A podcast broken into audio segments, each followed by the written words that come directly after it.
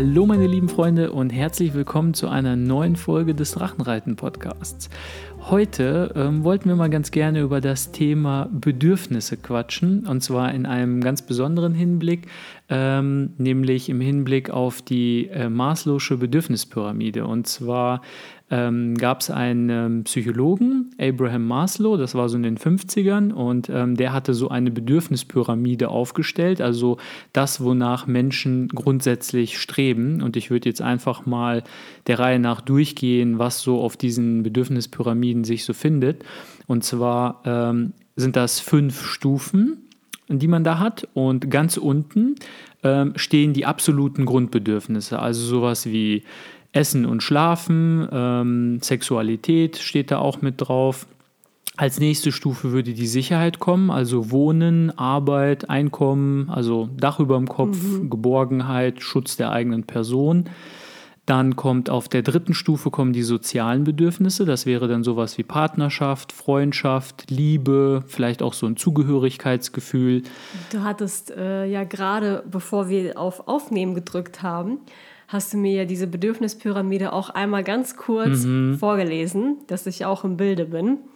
Und was mich gewundert hat, war sofort, als ich das gehört habe, dass die sozialen Bedürfnisse ähm, weniger wichtig sind auf dieser Pyramide als die Sicherheitsbedürfnisse, was einigermaßen Nein, das stimmt, das stimmt nicht. Die sozialen Bedürfnisse stehen über der Sicherheit und dem Grundbedürfnis. Aber ich dachte, die Grundbedürfnisse sind die, die du am stärksten, also das, das steht halt, ist das, das ist, das ist, das ist jetzt halt die Frage, was ist das Wichtigste oder was ist nicht das Wichtigste. Also die Pyramide ist halt unten am breitesten und wird nach oben hin halt spitzer, wie halt so eine Pyramide halt aussieht. Mhm. Und dann ist natürlich unten das Fundament ist halt das Größte oder mhm. das Dickste und das Fundament sind hier eben die absoluten Grundbedürfnisse. Ne? Mhm. Das ist so, das ist im Grunde genommen die Sicherung der eigenen Existenz. Ja. Du kannst halt nicht ähm, leben, ohne irgendwie deine Existenz zu sichern. Das ist ja auch irgendwo logisch. Und diese drei, also inklusive der sozialen Bedürfnisse, die ich jetzt als letztes erwähnt habe, die drei sind eben die Defizitbedürfnisse. Und nach Maslows Theorie wäre das so, dass wenn diese drei nicht erfüllt sind, ne, also wenn du deine Existenz nicht gesichert hast und eben auch diese soziale Komponente, Freundschaft, Partnerschaft und Liebe, wenn du diese Bedürfnisse nicht befriedigst, dann hast du keine Chance, irgendwie Freude oder Glück in deinem Leben zu erfahren. Also das muss unbedingt sein. Ne? Ja, und deswegen sage ich ja, äh, wenn unten das Breiteste ist, ist es ja das, wovon du am meisten brauchst. Könnte man so sehen, ja. Könnte man so sehen. Aber könnte wir man, könnten das ja gleich so hinterher nochmal diskutieren, ja. wenn du die Bedürfnispyramide nochmal bis zum Schluss dann durchgegangen ja, bist. Ja, genau. Also die sozialen und dann darüber die vierte Stufe, das wären dann die Individualbedürfnisse. Das wäre sowas wie ähm, Anerkennung, Geltung, Macht, Status, mhm. Wohlstand. Auch sehr spannend. Und ganz oben auf der Spitze, quasi das höchste Bedürfnis, wäre die Selbstverwirklichung. Mhm. Und diese beiden obersten Stufen, die vierte und die fünfte, das sind die Wachstumsbedürfnisse. Und wenn ich mich richtig erinnere, wären das die Bedürfnisse, die man nie vollständig befriedigen kann. Also du kannst niemals Aha. Quasi genug Macht haben, niemals genug Anerkennung und die, niemals genug Selbstverwirklichung. Und das Interessante ist, ähm, ich habe mich halt die Tage ähm, im Zusammenhang meines Buches äh, damit beschäftigt und deswegen ähm, weiß ich, dass diese fünf Stufen nur bis 1958 gegolten haben und dass Maslow dann selber 1970 oben noch eine sechste Stufe eingeführt hat, die jetzt hier in den ganzen Schaubildern, die ich jetzt hier auf Google gefunden habe, nicht mit dabei ist, aber das wäre die Transzendenz. Also sowas wie Erleuchtung. Das mhm. wäre dann die oberste sechste Stufe, die jetzt hier nicht drin vorkommt, aber ja, das müsste ja auch mhm. dann ein Wachstumsbedürfnis sein. Ja. Genau. Und ähm, ja, also im Grunde genommen so die, die Theorie dahinter ist, dass diese Grundbedürfnisse, diese drei untersten, ne, also Essen, Dach über dem Kopf, Arbeit ähm, und auch die sozialen Bedürfnisse, Partnerschaft, Freundschaft, Liebe, dass diese Bedürfnisse unbedingt erfüllt sein müssen und erst wenn du die erfüllt hast, erst dann kannst du daran denken, mhm. deine Individualität mhm. auszuleben, deine Persönlichkeit zu entwickeln, dass du irgendwie halt an, nach sowas wie Anerkennung strebst, nach sowas wie, wie Wohlstand strebst, nach irgendwie Macht vielleicht. Ja. Ähm, das ist ja, heißt ja individual, heißt ja für jeden ist das was anderes. Ne? Aber du entwickelst deine Individualität, deine Einzigartigkeit und strebst nach Selbstverwirklichung. Also du willst dein Selbst umsetzen und verwirklichen. Und die Theorie dahinter ist mhm. im Grunde genommen, erst wenn man diese ersten drei Stufen erreicht hat, erst dann kann man nach diesen höheren Zielen mhm, streben. Ne? Und mhm. wer noch kein sicheres Dach über dem Kopf hat, kein sicheres Gehalt, nicht weiß, wo er seine nächste Mahlzeit herbekommen mhm. soll oder wo er schlafen soll oder wie er die nächste Miete bezahlen soll oder wer keine vielleicht ähm, keine Liebe in seinem Leben kennt, weil er keinen Partner hat, äh, keine Freundin, Freund, keine Ehefrau, Ehemann, vielleicht auch keine Freunde oder nur wenig Freundschaften oder die nur oberflächlich sind, die Freundschaften. Das sind halt Defizite, die man erst erfüllen muss und erst dann kann man sich irgendwie höheren Dingen zuwenden. Wobei ähm, es gab ja, wie gesagt, das ist ja schon sehr, sehr alt. 58 kam die erste, ähm, das erste Mal diese Pyramide raus und man konnte das in der Psychologie mit diesen, ich sag mal, wissenschaftlichen Methoden nicht so wirklich nachvollziehen, also weder beweisen noch widerlegen. Und in der Recherche, die ich gemacht habe, bin ich zumindest darauf gestoßen, dass ähm, die Grundthesen von Maslow wurden bestätigt, aber eine These hat sich nicht bestätigt, und zwar, dass diese Defizitbedürfnisse erst erfüllt sein müssen, bevor mhm. man oh, ohne, also quasi, wenn die nicht erfüllt sind, dann kann man nicht glücklich sein. Das okay. war die These von Maslow und mhm. das wurde widerlegt. Also es gibt äh, Regionen in der Welt und es gibt halt irgendwie auch ethnische Gruppen und weiß ich nicht, halt vielleicht auch einfach sozioökologische Strukturen, mhm. wo Leute halt diese Bedürfnisse noch nicht erfüllt haben und trotzdem glücklich sind und trotzdem vielleicht sogar schon, obwohl sie noch keine sichere Arbeit haben, obwohl sie vielleicht noch keinen Wohlstand erlangt haben, mhm. trotzdem nach höheren Zielen streben, mhm. sich individuell zu entfalten, Kreativität, das wäre auch so ein Punkt, sich ausleben, sich selbst verwirklichen. Also ja. das ist halt so ein mag vielleicht wie ein kleiner Punkt erscheinen, aber doch irgendwie ein, ein wichtiger Punkt. Ja, und vor allem, wenn ich jetzt so daran denke, du hast ja gerade gesagt, ähm, diese Selbstverwirklichung, Kreativität und so weiter, du hast ja jetzt mehr so auf, es gibt andere Völker, andere, andere Gruppen und so weiter. Mhm. Und dann musste ich aber so an die urbane um Umgebung denken und auch so an, an Stadt und so weiter und überhaupt an Charaktere äh, in, ja, hier in unseren Räumen und musste sofort so daran denken, dass zum einen äh, ist für mich dieser typische Künstler auch so jemand, mhm. der, der oh ja. zuerst Selbstverwirklichung sucht, der zuerst ähm, sich selbst ausleben möchte und solche Dinge wie ähm, eine tolle Wohnung oder ich sag mal ein sicheres Dach über dem Kopf und so weiter nach hinten stellt. Manche die pennen sogar bei Freunden irgendwie auf der Couch, nur um mhm. ihre Kunst jetzt erstmal zu Ende machen zu können, mhm. bis, zum, bis zur nächsten Ausstellung und so weiter. Und dann hat man ja auch überhaupt diese ganzen verrückten Entrepreneure, die halt ja. total äh, exzessiv sind und denen halt sowas wie Essen, Schlafen, äh, ein Dach über den Kopf wirklich ähm, nicht egal sind, aber dass das halt so sekundär ist. Also genau. die pennen dann auch ja. einfach unterm Schreibtisch und essen dann gerade das, was da ist, lassen sich ständig was liefern oder wie auch immer mhm. äh, und äh, haben nur diese eine Aufgabe im Kopf, dieses eine ja, Ziel, ja. Ähm, ihr Business vorwärts zu treiben. Ja, im Grunde genommen sich auch selbst zu verwirklichen. Ne? In also wenn, Sinne, du, wenn du diesen Trieb nicht hast, dann würdest du das nicht machen. Mhm. Ne? Und das fand ich auch so spannend halt, ja. wie diese Bedürfnispyramide grundsätzlich gilt, finde ich schon, dass das so ist. Ne? Aber wie unterschiedlich Menschen dann doch sind von der Persönlichkeit her, ja dass das doch bei jedem ein bisschen anders ist. Auf jeden Fall. Und vor allem, jetzt wo du gerade sagst, dass es ein bisschen anders ist, fällt mir original ein, dass ähm, in dem Buch Omnisophie von Gunter Dück, ich glaube, das hatte ich hier auch schon mehrmals erwähnt, hatte er auch eine richtig coole Theorie gehabt. Und zwar, jetzt kommt's, dass diese Bedürfnispyramide von Maslow nur für wahre Menschen gilt, weil Aha. Maslow selber ein wahrer Mensch ist. Ach nicht, im Ernst, okay. Ja, ja. Und wir hatten ja schon mal hier das äh, erzählt, also nach, äh, nach Gunter Dück gibt es halt diese drei Kategorien. Es gibt richtige Menschen, wahre Menschen und natürliche Menschen. Und ähm, das hat jetzt überhaupt nichts mit einem Werturteil zu tun, dass es richtige und unrichtige und wahre und unwahre Menschen gibt. So nach dem Motto, äh, wer nicht wahr ist, ist ein falscher. Fuffi oder so. Ne? also so ist das gar nicht gemeint, sondern das ist mehr so, ähm, richtige Menschen sind so diese ordnungsliebenden Menschen, die wollen es ordentlich haben, die wollen halt Struktur haben, die wollen Ordnung haben, mhm. die können halt Chaos und Unsicherheit und sowas nicht ab.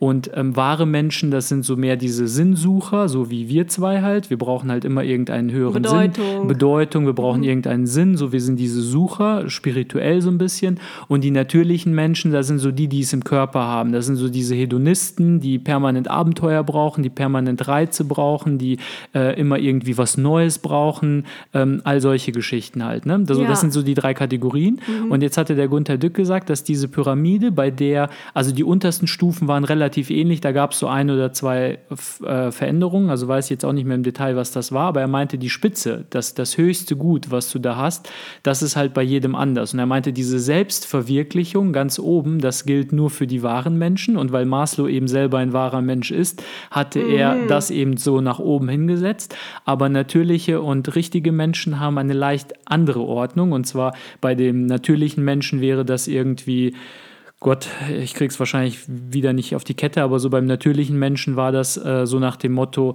er braucht halt so diese, diese ultimative Erfahrung. Ähm, Erfahrung, ja. genau. Mhm. Er braucht diese ultimative Erfahrung im Körper halt, was auch immer das sein könnte. Und bei dem richtigen Menschen ist es halt so äh, diese, diese ultimative Ordnung und Sicherheit. Also das, was beim wahren mhm. Menschen erst auf der zweiten Stufe, der zweitniedrigsten steht, dass du diese Sicherheit hast, das steht beim richtigen Menschen halt ganz oben. Mhm. Dieses Sicherheitsbedürfnis, das ist halt am allerstärksten und das ist im Grunde genommen die Selbstverwirklichung, was die Selbstverwirklichung des Wahren ist, ist die Ordnung beim richtigen Menschen. Menschen. Ja.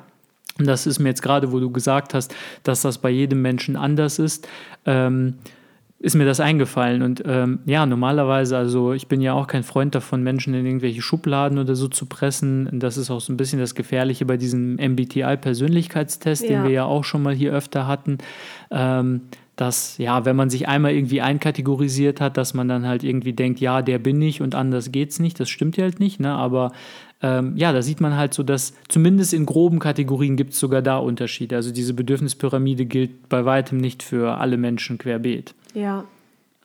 Aber trotzdem spannend, ähm, wenn man so an, diese, an dieses klassische Ding denkt, an die klassische Pyramide. Ähm, wenn man unten startet mit, was war das nochmal? Grundbedürfnisse. Grundbedürfnisse, genau. Mhm. Ähm, Essen, Schlafen, Sexualität letztendlich nachvollziehbar, dass das Essen und Schlafen und Sexualität, dass das, das äh, etwas ist, was jemandem sehr, sehr wichtig ist. Mhm. Also wenn du zu wenig Schlaf hast, dann kannst du nicht richtig funktionieren. Wenn du nicht richtig ja, isst, kannst du auch nicht richtig als, als Mensch durch den Tag durchgehen. Und ähm, bist wie ein Zombie so ein bisschen, ne? Und äh, der Körper leidet darunter, die Gesundheit leidet darunter. Ist nachvollziehbar, dass das halt so an erste Stelle gestellt wurde mit das muss erstmal sein, bevor alles andere kommen kann. So Hunger bedeutet ja auch Tod.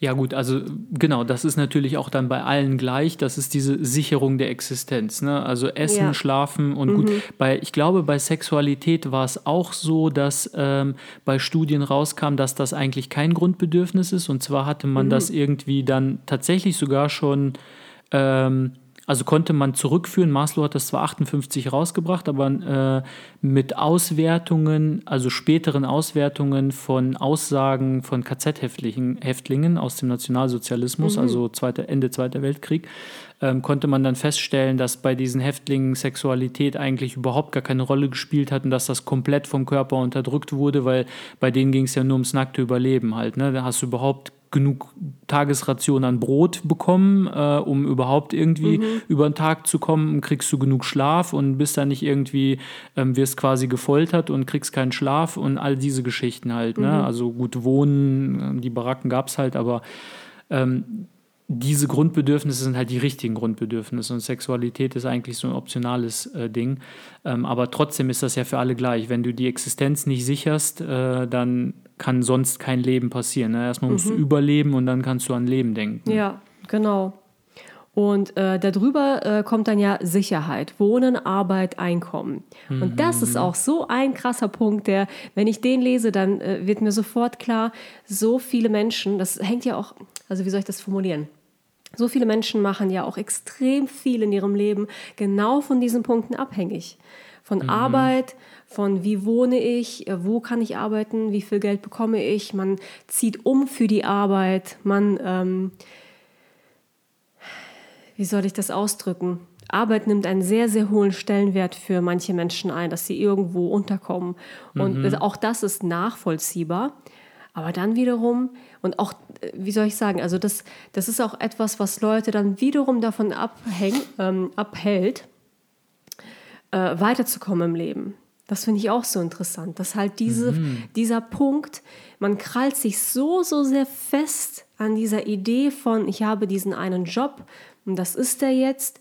Und ich habe aber vielleicht irgendwie einen Traum und möchte diesen Traum verwirklichen. Und das bedeutet, dass ich diesen Job vielleicht aufgeben muss, weil ich irgendwie ein Jahr reisen möchte oder ich weiß was ich was.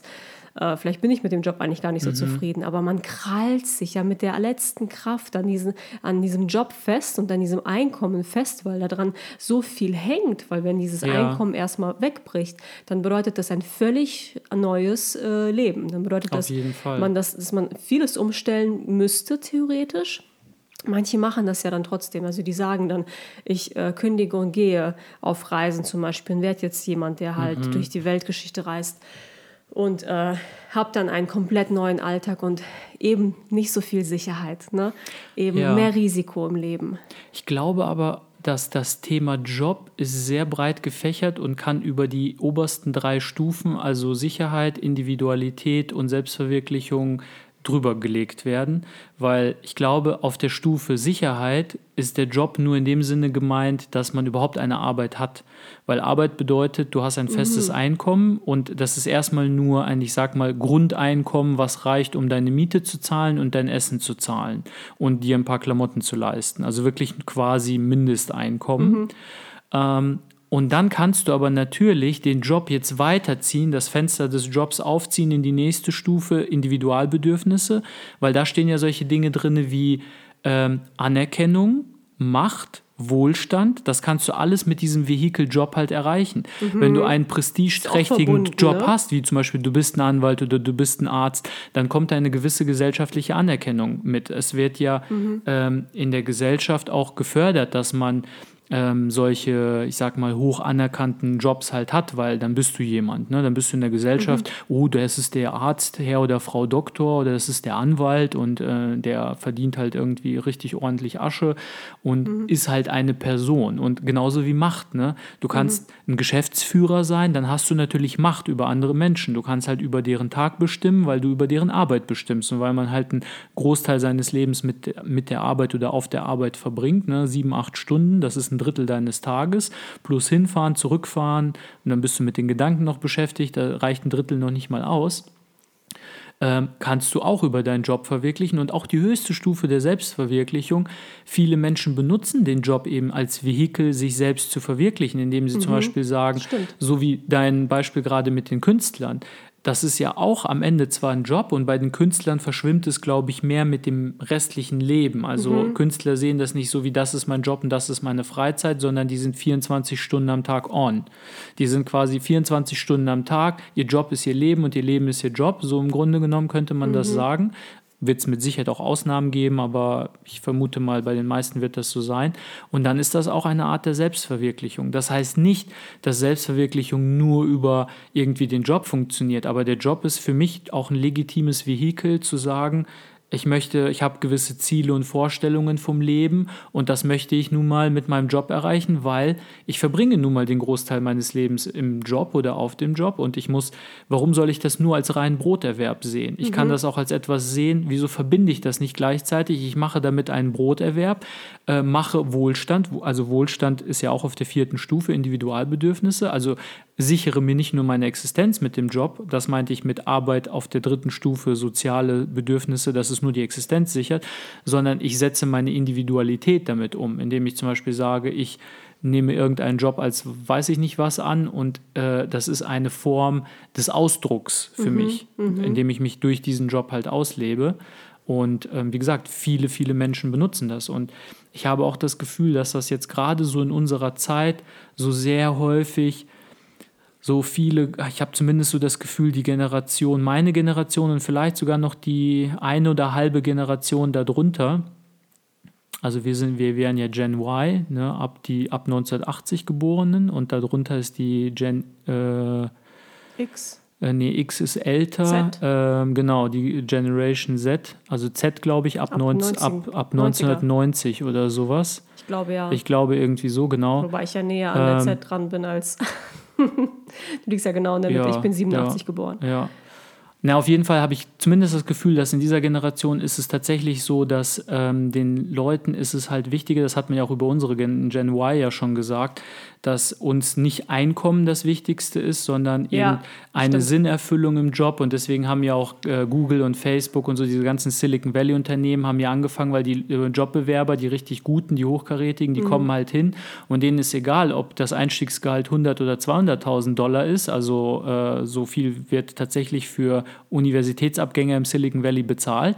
Ähm, sondern denen ist nur wichtig, dass die irgendwie ein Fitnessstudio auf dem, das wird ja dann Campus genannt, also Ja, der ja. Google Campus und der Facebook Campus, ähm, dass die auf dem Campus ein Fitnessstudio haben und eine Kantine, wo das Essen inklusive ist und das ist ein gesundes Essen, also da wird kein Schrott gekocht wie Ja. irgendwie in deutschen äh, Unternehmenskantinen, sondern da gibt es halt, das ist alles frisch mit Salaten und Ach, frisch über. gekocht jeden Tag, da gibt es keine Reste und dann ähm, Okay. gibt es auch für Veganer und Vegetarier Optionen und wahrscheinlich auch für Frutarier und ke keine Ahnung, also Ja. ähm, solche Geschichten, dass da irgendwie Fast schon das, wie bei den Asiaten, ne? Dass man halt da praktisch den ganzen Tag verbringt und auch Genau. noch die Freizeit. Genau, du lebst dein Leben im Grunde genommen auf diesem Campus, weil du verbringst deine Freizeit da. Und dann gibt es tatsächlich Bars, wo du dann ab 18, 19, 20 Uhr kannst du in diese Bar da gehen und ein Feierabendbier trinken mit deinen Kollegen. Also du musst nirgendwo hingehen, das ist alles direkt vor Ort.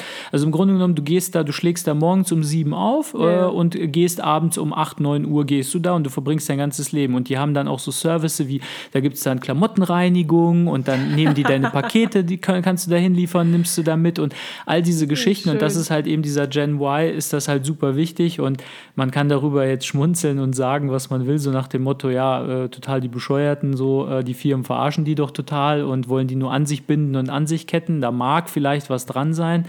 Ähm, will ich mich jetzt gar nicht zu sehr drüber auslassen oder vertiefen, aber das sind so, da siehst du halt einen Unterschied. Das wäre in dieser äh, Gen X, das sind, glaube ich, die, oh Gott, hoffentlich bringe ich es nicht durcheinander. Ich glaube, Ge- Gen X wäre ab 1960, die Babyboomer. Ähm, denen, bei denen wäre das völlig undenkbar. Denen ist einfach nur, ich will, ich will Geld, ich will Anerkennung, ich will Macht, ich will irgendwie Mhm. Prestige, solche Geschichten und dieses ganze andere, Selbstverwirklichung und Ja, so der Job muss mir, der Job muss mir einen Sinn geben und ich muss mich irgendwie selbst ausleben und verwirklichen und Nein, was das, arbeiten. was, was ist das für ein? Blödsinn halt, Ja. ne? So entweder gehst du arbeiten und bist halt so, hast Drive und hast so richtig, so ich sag mal Power und willst was Ja. erreichen und steigst ganz klassisch die Karriereleiter rauf oder du hast die Einstellung, ich mache meinen Job ganz pflichterfüllt und pflichtbewusst, aber es ist nur ein Job und ich will einfach nur mein Geld verdienen, dann nach Hause gehen, mein Bier aufreißen und irgendwie, ähm, weiß ich nicht, äh, wer wird Millionär gucken.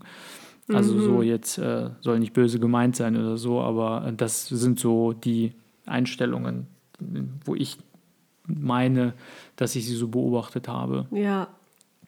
Ja, interessant, wie es wirklich äh, unter den Generationen unterschiedlich ist und dann von Charakter zu Charakter, Persönlichkeit nochmal unterschiedlich ist, Mhm. wie diese Bedürfnispyramide gedeutet werden kann. Ja, genau. Und Ähm. vor allem ja auch das Thema, ich hatte das ja an, diesen ganzen letzten äh, Abs Abschnitt hatte ich ja angefangen wegen dem Job halt, ne? Dass, Genau. ähm, dass der Job durchaus als so ein Vehikel benutzt werden kann und dass die Ja. Arbeitskultur sich jetzt halt auch durchaus ändert. Ne? Also es ist jetzt nicht nur so, dass früher hatten die Firmen die ganze Macht gehabt und im Grunde genommen, du warst der Bittsteller, wenn du zu einem Vorstellungsgespräch gegangen bist. Und jetzt ist es halt so, dass die Firma sich auch zeigen muss. Also die Firma muss sagen, Ja. haben wir eine tolle Kantine, was haben wir sonst noch für Leistungen, die wir anbieten, neben dem Gehalt? Haben wir sowas wie ein Jobrat? Bieten wir sowas an? Ähm, haben wir irgendwelche sonstigen Aktivitäten, die wir anbieten oder irgendwelche Ja. Extras, die wir halt haben. Und Bewerber fragen auch danach. Ne? Und es ist nicht nur so, dass der Bewerber sich bei der Firma bewirbt, sondern die Firma bewirbt sich beim Bewerber. Ähm, weil man einfach Auswahl hat und die Leute, die halt gut sind, die haben halt nun mal Ansprüche und stellen Forderungen, weil sie eben vom Job mehr erwarten als einfach nur den Broterwerb und ich mache hier Dienst nach Vorschrift und dann gehe ich nach Hause und äh, denke nicht mehr daran. Ja, genau. Und dann äh, ein anderer Punkt, äh, darüber liegt ja das Soziale, die sozialen Bedürfnisse, also Liebe, Freundschaft und so weiter. Und Über dem Sicherheitsbedürfnis. über ja. dem Ja. Sicherheitsbedürfnis, genau. Und was ich auch sehr, sehr interessant finde, ist, wie häufig bei vielen Menschen diese beiden Punkte, Sicherheitsbedürfnis, also Job darunter, ne? und Liebe, Partnerschaft, Soziales und so weiter, wie diese beiden Punkte häufig, ähm, äh, wie soll ich sagen, ähm, in, in Kampf miteinander sind. Also, dass, Ah, in dass die- Opposition stehen quasi. Genau, dass das Probleme bereitet, weil manchmal stellt sich bei einigen Paaren die Frage, oder überhaupt, wenn es noch kein Paar ist, die Frage, Job oder Liebe. Hat man ja auch häufiger. Und dann finde ich das auch so interessant, dass das halt je nach Charakter und je nach Typ wird mal so und mal so entschieden. Mal ist einem die Liebe wichtiger und man sagt, das mit dem Job kriege ich irgendwie schon hin. Und äh, mal wird der Job, ist der Job wichtiger und dann ist halt nichts mit, mit Partnerschaft und Liebe. Da wird erstmal äh, Karriere gemacht. Vor allem, wenn du Studienabgänger bist und vielleicht gerade in einer Partnerschaft warst oder wenn du gerade Abitur gemacht hast und jetzt stellt sich die Frage, so, ich gehe jetzt dahin und mein Partner geht jetzt dahin. Und das sind unterschiedliche Städte. Und dann ist halt für, für den einen ist das halt ähm, weiß ich nicht, derjenige sagt dann vielleicht, lass uns eine Fernbeziehung führen oder äh, wir schaffen das schon oder ich äh, schaue mich um, sodass ich halt vielleicht bei dir etwas finde. Und jemand anders sagt dann, nee, ich kann das nicht so, Job ist mir wichtiger, diese Sicherheit ist mir wichtiger, äh, ich muss jetzt erstmal mich selber auf die Beine stellen, bevor ich mich weiterhin der Liebe widmen kann oder ich finde da schon jemand Neues oder wie auch immer. Meinst du, das ist immer so ein Entweder-Oder-Ding? Also entweder Job oder Liebe? Nee, deswegen habe ich auch gerade gesagt, dass das mit einer Fernbeziehung für viele auch manchmal gelöst ist. Dann hast Ja. du halt die Liebe noch und, und deinen Job, den du äh, ursprünglich wolltest oder das Studium oder was auch immer. Aber ich finde das so interessant, wie Mhm. diese beiden Punkte häufig ähm, Schwierigkeiten, Probleme bereiten. Ja, das sind ja auch irgendwie, gerade wenn man so ein, du hattest es jetzt als Beispiele quasi Studenten oder Schulabgänger genannt, das sind halt so die zwei großen Lebensbereiche im Leben, ähm, in die man quasi als erstes reingestoßen wird, wenn du so aus der Schule halt rauskommst. Ähm, vor allem, gut, wenn du jetzt einen Realschulabschluss gemacht hast und 16 bist, dann bist du halt vielleicht noch ein bisschen jünger und deine Gedanken drehen sich vielleicht um andere Dinge. Aber wenn du schon so mit 18, 19 aus dem Abitur rauskommst und dann vielleicht einen Freund oder eine Freundin noch hast oder immer noch hast aus der Schulzeit, ist ja immer so die Frage so, wo geht man hin? Der eine geht dahin studieren, der andere geht dahin studieren, dann will man sich erstmal ausleben und dann lernt man neue Leute kennen, auch ähm, vom anderen Geschlecht oder auch vom gleichen, je nachdem, ähm, auf was man jetzt so gerade mehr steht. Aber man, ähm, ja, man lernt halt neue Leute kennen und das macht es halt vielleicht schwieriger. Aber das sind so diese zwei großen Bereiche. Du hast einmal so Karriere, Job, ähm, vielleicht auch irgendwie Selbstverwirklichung als Teil. Und dann hast du auf der anderen Seite Partnerschaft, Liebe, Familie. Das ist so das andere die andere große, wichtige Säule. Und Ja. die zwei zu balancieren und dann irgendwie seinen Weg zu finden, das ist halt so die große, die große Kunst im Leben. Und dazu gehören Ja. halt auch immer zwei Leute, ne? gerade auch wenn du so eine Partnerschaft hast. Ähm, du kannst solche Dinge halt nicht alleine bestimmen oder beeinflussen, sondern du musst es halt immer irgendwie zu zweit machen. Dazu gehören tatsächlich zwei. Und Ja. das ist ja auch das, wo es dann entweder klappt oder es klappt nicht. Weil du kannst keine Beziehung alleine führen. Du kannst nicht alleine Genau. investieren oder du Ja. kannst auch nicht ähm, alles so allein entscheiden, weil letztendlich ist man ja in einer Beziehung. ähm, Ja, vor allem, ähm, dann kommt ja auch wieder dieses Konzept zum Tragen. Ich glaube, ich hatte das hier auch schon mal erwähnt. ähm, eine Beziehung oder Partnerschaft funktioniert nur, wenn beide Seiten ähm, zu jeder Zeit 100% Verantwortung übernehmen.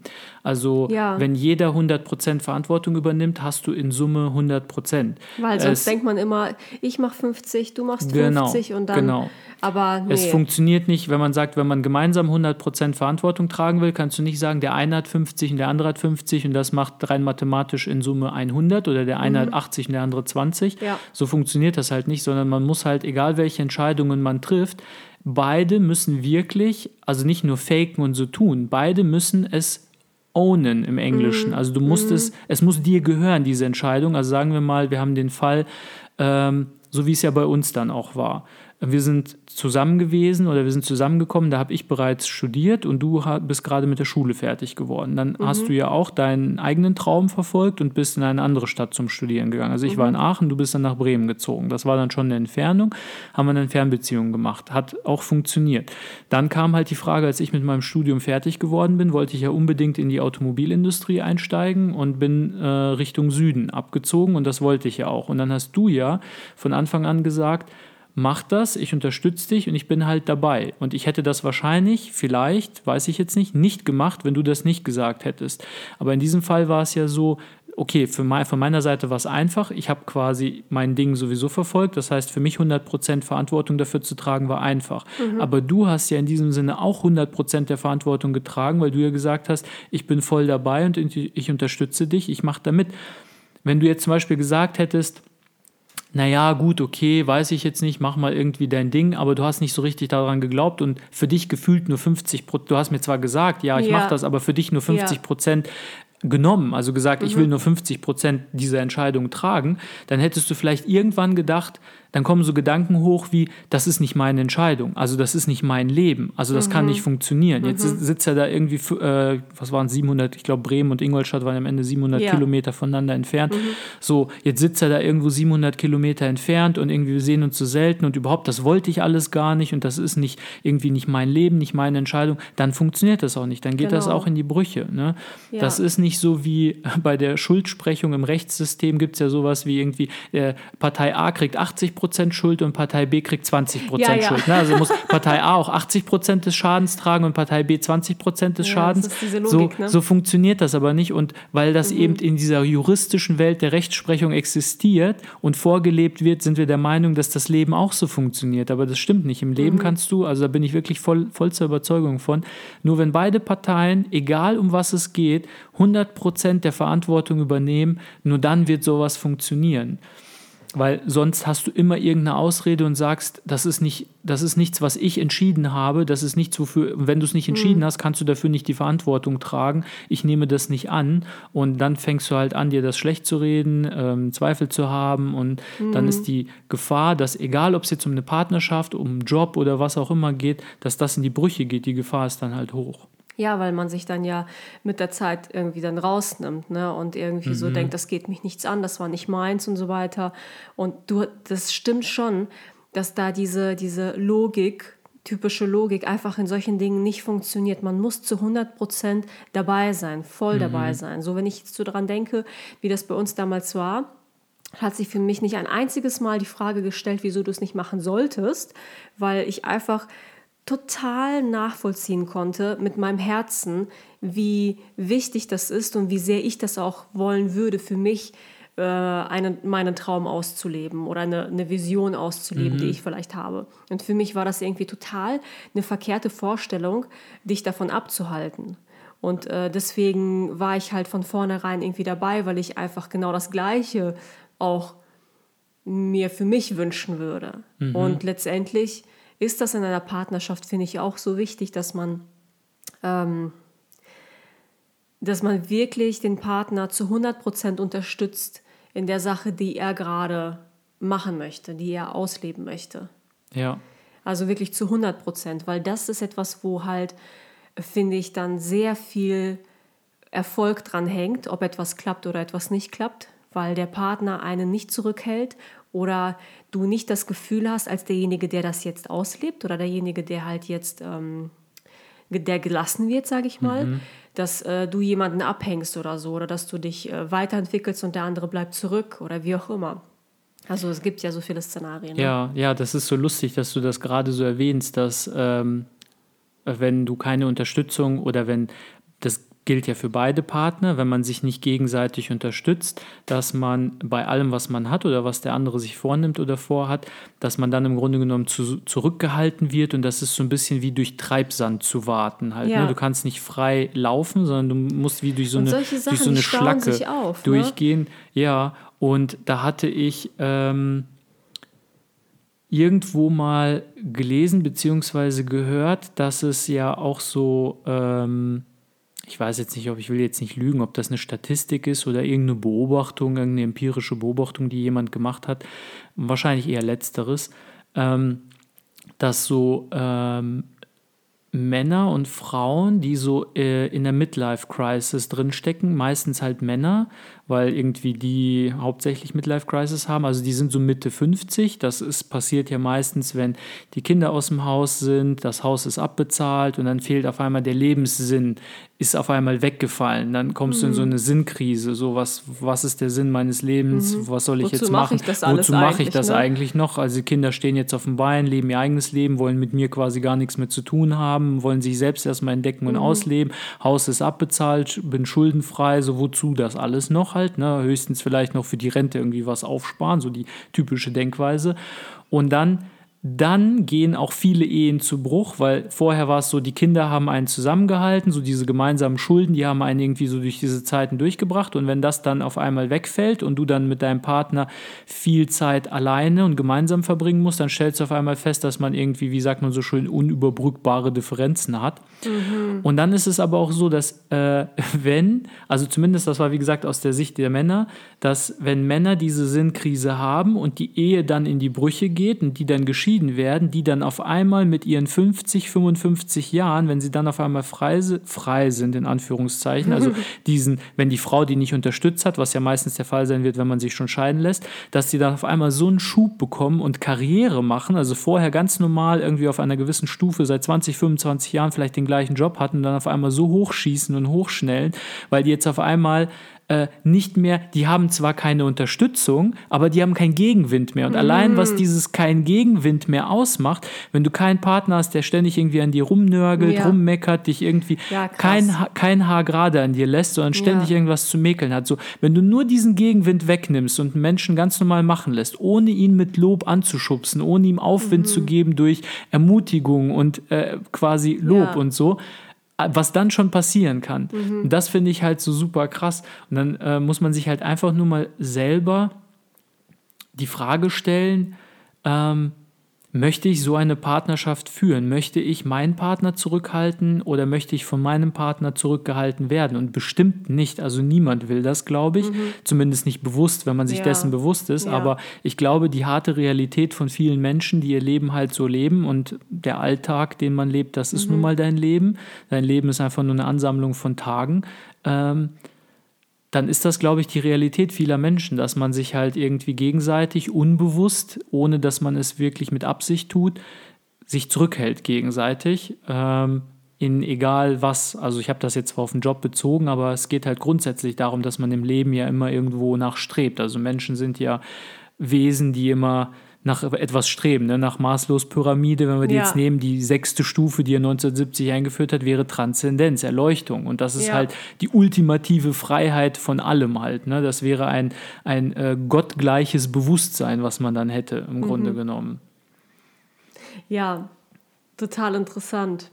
Wie hättet ihr denn die Bedürfnisse also in welche Reihenfolge hättet ihr Bedürfnisse gesetzt? Das würde mich jetzt echt interessieren.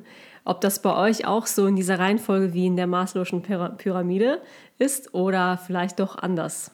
Ja, es würde ja auch schon reichen, was ist eure Spitze der Pyramide? Ist es Selbstverwirklichung? Ist es absolute Ordnung? Oder ist es einfach nur Sicherheit. ein, ähm, nee, Ordnung und Sicherheit wäre das Gleiche und für den Natürlichen wäre das halt der, der Drang im Körper, ja. halt einfach was zu erleben. Mhm. Ja, ansonsten, ja, vielen Dank fürs Zuhören und hoffentlich hören wir uns nächste Woche wieder. Bis genau. dahin, macht's gut. Bis nächste Woche. Tschüss. Ciao.